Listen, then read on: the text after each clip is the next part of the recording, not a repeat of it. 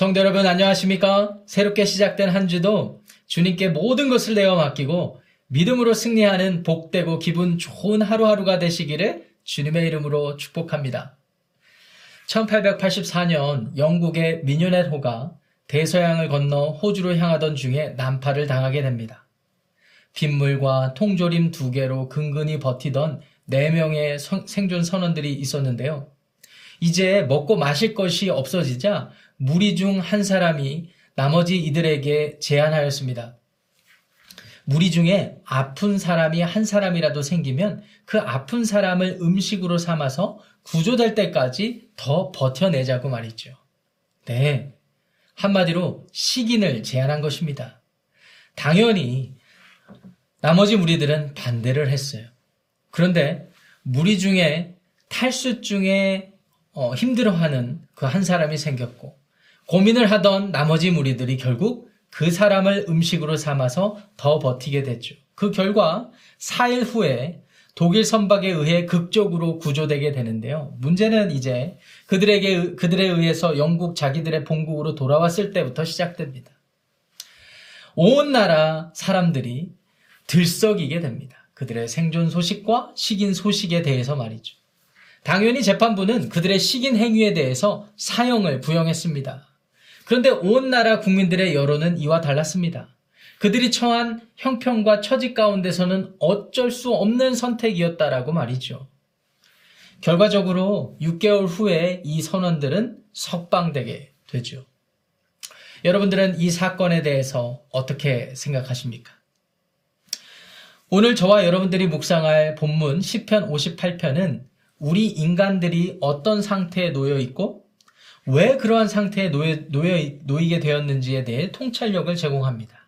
그리고 나아가서 이런 우리들이 어떻게 의롭게 살아갈 수 있는지에 대한 방법, 특별히 하나님의 자녀들이 이 세상을 살면서 어떠한 기준과 어떠한 방식으로 살아야 되는지에 대한 분명한 교훈을 주고 있는데 10편 58편 1절부터 11절의 말씀을 제가 봉독하겠습니다.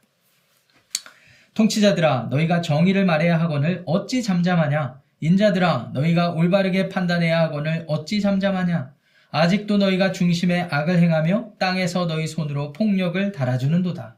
악인은 모태에서부터 멀어졌으며 나면서부터 곁길로 나아가 거짓을 말하는도다.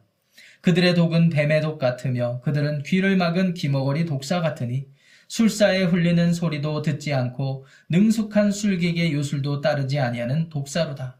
하나님이여 그들의 입에서 이를 꺾으소서 여호와여 젊은 사자의 어금니를 꺾어내시며 그들이 급히 흐르는 물같이 사라지게 하시며 겨누는 화살이 꺾임 같게 하시며 소멸하여 가는 달팽이 같게 하시며 만삭되지 못하여 출생한 아이가 햇빛을 보지 못함 같게 하소서 가시나무 불이 가마를 뜨겁게 하기 전에 생나무든지 불 붙는 나무든지 강한 바람으로 휩쓸려 가게 하소서 의인이 악인의 보복당함을 보고 기뻐하며 그의 발을 악인의 피에 씻으리로다. 그때 사람의 말이 진실로 의인에게 가품이 있고 진실로 땅에서 심판하시는 하나님이 계시다 하리로다. 아멘. 하나님의 말씀이었습니다. 통치자들아 이렇게 시작하는 오늘 시편 본문 말씀은 보면 사람이 얼마나 어, 한계가 있는지 그리고 사람이 얼마나 어, 무능력한지에 대해서 드러내고 있습니다. 여러분, 여러분들의 삶을 살, 살면서 나는 의롭게 산다고 생각하였으나 옆에 악, 악을 행하던 사람들이 있을 때 여러분들은 어떻게 반응하시겠습니까? 한탄하시죠? 반대로 의롭다고 생각한 사람인데 어떤 상황을 만났을 때 악을 행하는 것처럼 보일 때 여러분들은 어떻게 반, 반응하십니까? 분노하시죠? 오늘 시편 기자가 그와 같은 상태에 놓여진 통치자들을 고발하고 있습니다. 그런데 잘 생각해 보면은요, 그 통치자들 뿐만 아니라 모든 인간들이 이 같은 상태에 놓이게 되었다라는 것을 고발하고 있는 거예요. 제가 1절, 2절 다시 읽어보겠습니다. 통치자들아, 너희가 정의를 말해야 하거늘 어찌 잠잠하냐? 인자들아, 너희가 올바르게 판탄, 판결해야 하거늘 어찌 잠잠하냐? 아직도 너희가 중심에 악을 행하며 땅에서 너희 손으로 폭력을 달아주는도다. 그렇다면 왜 우리는 이런 상황에 놓이게 되었을까요? 하나님으로부터 타락했기 때문입니다. 3절 말씀 읽어보겠습니다. 아기는 모태에서부터 멀어졌으며 나면서부터 곁길로 나아가 거짓을 말하는도다. 모태에서부터 나면서부터 곁길로 나아갔기 때문에 그렇습니다. 성경은 분명하게 말합니다. 모든 인간이 전적으로 하나님 앞에서 타락했다고 말이죠. 그런데 이 같은 명제, 이 명제적 사실을 오해하시는 분들이 참 많은 것 같아서 부가적으로 설명드립니다. 어떤 분들은 이 말씀에 예민하게 반응하시게 되죠. 목사님, 제 손주와 제 자녀들을 보면 태어날 때 얼마나 순박한지 이런 아이들에게 사악하다고 말하면 되겠습니까? 이렇게 반문하시는 분들이 계셔요. 그런데 여러분, 성경이 말하는 모든 인간이 하나님 앞에서 타락했다라는 말은 그런 의미가 아닙니다. 성경이 말하는 전적인 타락의 의미는 이것입니다.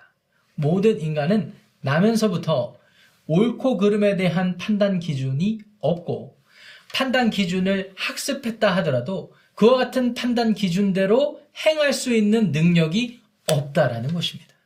그런 의미에서 전적으로 타락했다라는 것이죠. 그 결과 어떤 일이 생깁니까? 세상에 많은 사람들이 자기중심적으로 살게 되고 그 결과 온 세상이 자기중심적으로 기준을 옳고 그름의 기준도 사라진 채 자기 멋대로 행하며 타락하고 무질서해지고 혼란에 이르게 된 것이죠. 그래서 4절, 5절이 이와 같은 세상을 이렇게 지적합니다.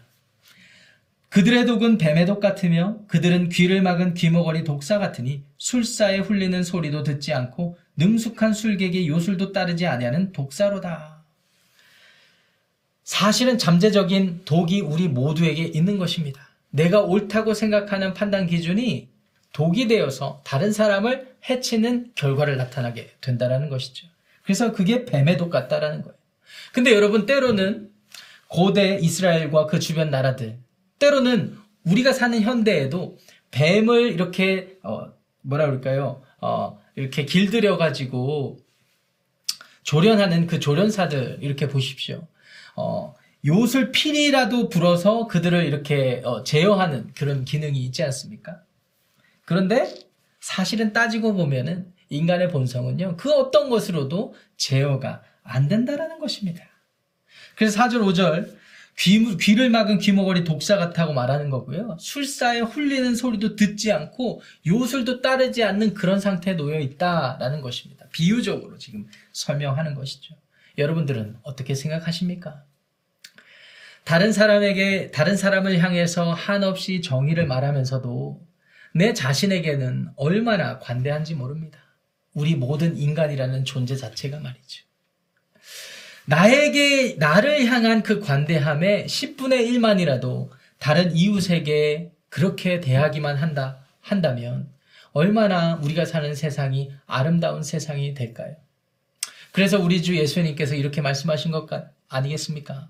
내 이웃을 내 몸과 같이 사랑하라고 말이죠. 자, 그렇다면 우리 하나님의 사람들, 아, 예수 그리스도 안에서 구원을 얻고 하나님 나라를 향해서 하나님 나라 백성으로 살아가는 우리 모두는 어떠한 삶의 태도를 가지고 살아야 할까요? 6절부터 9절까지 여러분 이렇게 읽고 묵상해 보시면은요. 하나님을 향해서 어, 하나님의 공의로우신 그 심판을 기대하고 하나님의 심판으로 말미암아 이 모든 악행들이 일어나지 않도록 해주시기를 간구하고 있습니다. 오늘 시편을 자칫 오해하면은요, 누군가를 지칭해서 하는 저주처럼 보일 수 있지만, 사실 가만히 오늘 시편의 고백들을 들여다보면은요, 그렇지 않고요, 오히려 개인의 원한이 아닌 하나님의 심판이 그 모든 악행을 제발 좀 막아달라고 간청하는 내용입니다. 6절부터 9절까지 이렇게 보시면은요. 이렇게 기도하죠. 하나님이 하나님이여 그들의 입에서 이를 꺾으소서 여호와여 젊은 사자의 어금니를 꺾어내시며 젊은 사자의 어금니로 악을 행하기 전에 꺾어달라는 것입니다. 그리고 뱀의 이빨에 독이 서려 있는 이빨을 꺾어달라는 것입니다. 한마디로 하나님이 그 악을 행하지 못하도록 막아달라고 호소하는 것 아니겠습니까? 7절 말씀 보시면요. 그 흐르는 물같이 사라지게 해달라고 그러고요. 겨누는 화살이 꺾임 같게 해달라고 하고요. 소멸해 가는 달팽이 같게 해달라고, 달팽이가 거기서 몸을 드러내지 못하게 해달라고 하면서 8절에 만삭되지 못하여 출생한 아이가 햇빛을 보지 못하게 해달라. 그들의 악행이 그와 같이 사전에 차단되게 해달라고 말하는 거죠. 9절이 악권입니다. 가시나무 불이 가마를 뜨겁게 하기 전에 생나무든지 불붙는 나무든지 강한 바람으로 휩쓸려 가게 하셔서 그들이 악이라는 재료를 가지고 가마솥에 펄펄 끓여내기 전에 그것을 위해서 불을 붙이기 이전에 하나님께서 개입하셔서 그 모든 불이 사라지게 해달라는 것입니다. 생나무든지 아니면 강한 어, 불 붙는 나무든지 말이죠.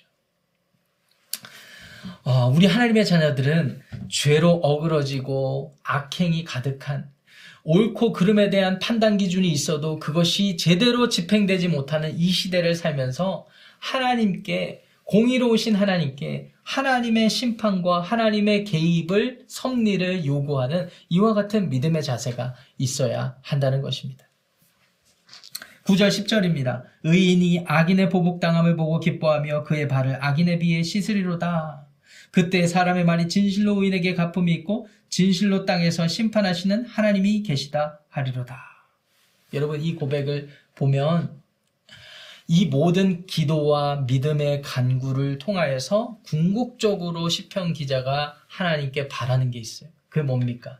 하나님의 공의가 이 땅 가운데 나타나서 내가 하나님 안에서 거하는 의로운 의롭다고 여겨진 그 삶을 살아가는 것이 모든 사람뿐만 아니라 하나님 앞에서 드러나고 하나님께 인정받는 삶이 될 수 있도록 그렇게 해달라고 간구하는 것입니다. 사랑하는 성도 여러분, 오늘 여러분들이 처한 삶의 처지에서 억울한 일을 당하셨습니까?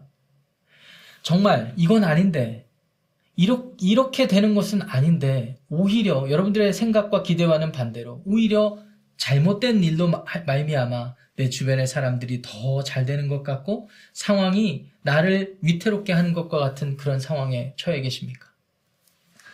또는 이 세상이 악하고 악하여서 이 세상에 대해서 아무런 기대가 없는 그런 마음을 품고 살아가, 살아가고 계십니까? 그런 분들 많으시죠? 에휴, 정치인들 믿을 게 못돼. 에휴, 심지어 그리스도인들도 믿을 게 못돼.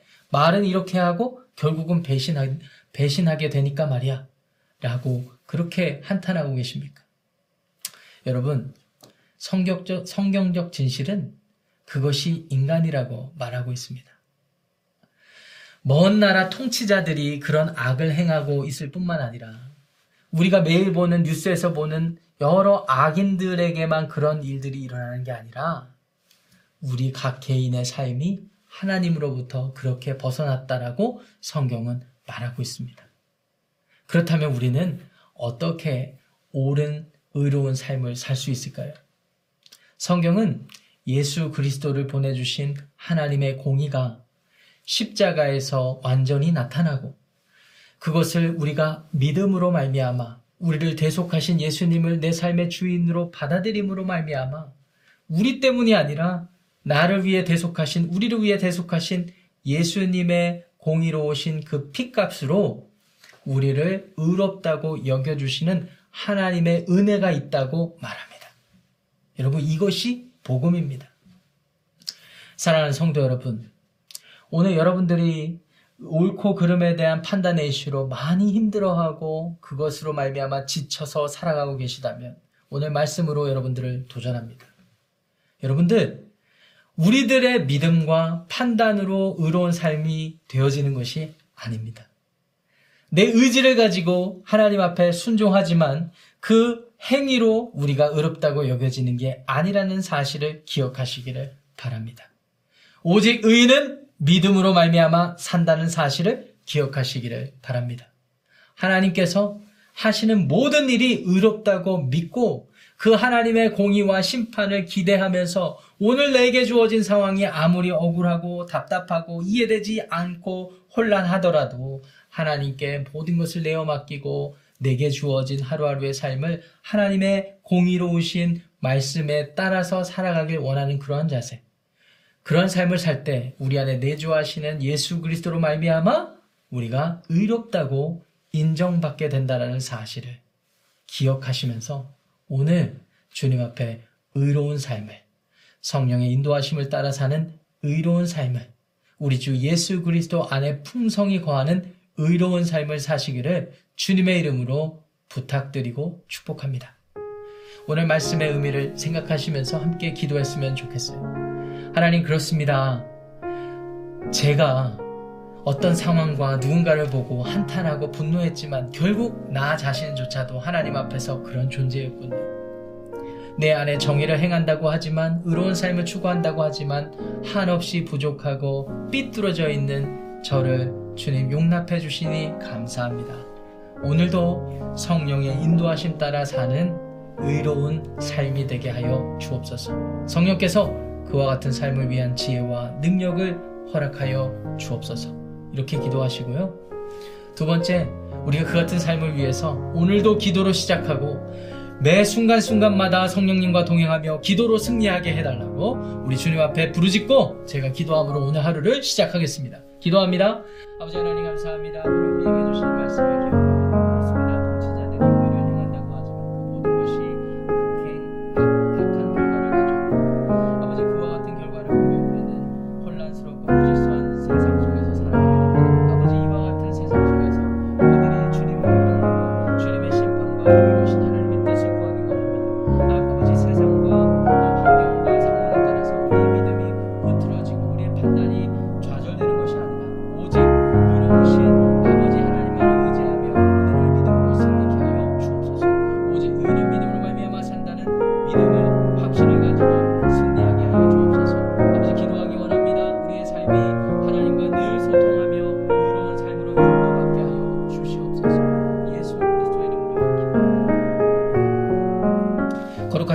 하나님 감사합니다. 오늘 말씀을 통하여서 우리들을 돌아보았습니다. 아버지 세상의 통치자들이 정의를 행한다고 하지만 악행을 행하는 결과를 가져오듯이 우리 또한 의에 대한 판단 기준은 있으나 그것을 제대로 행할 수밖 제대로 행할 수 없는 무능력한 존재임을 다시 한번 깨닫습니다.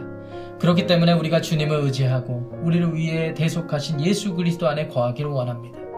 주님의 심판을 의지하고 주님께 간구하고 기도하며 부르짖기 원합니다. 주여 우리들을 불쌍히 여겨주시고 오늘 우리에게 맡겨진 하루의 삶 가운데 예수 그리스도 안에서 성령의 인도함 따라 사는 의로운 삶이 되게 하여 주시옵소서.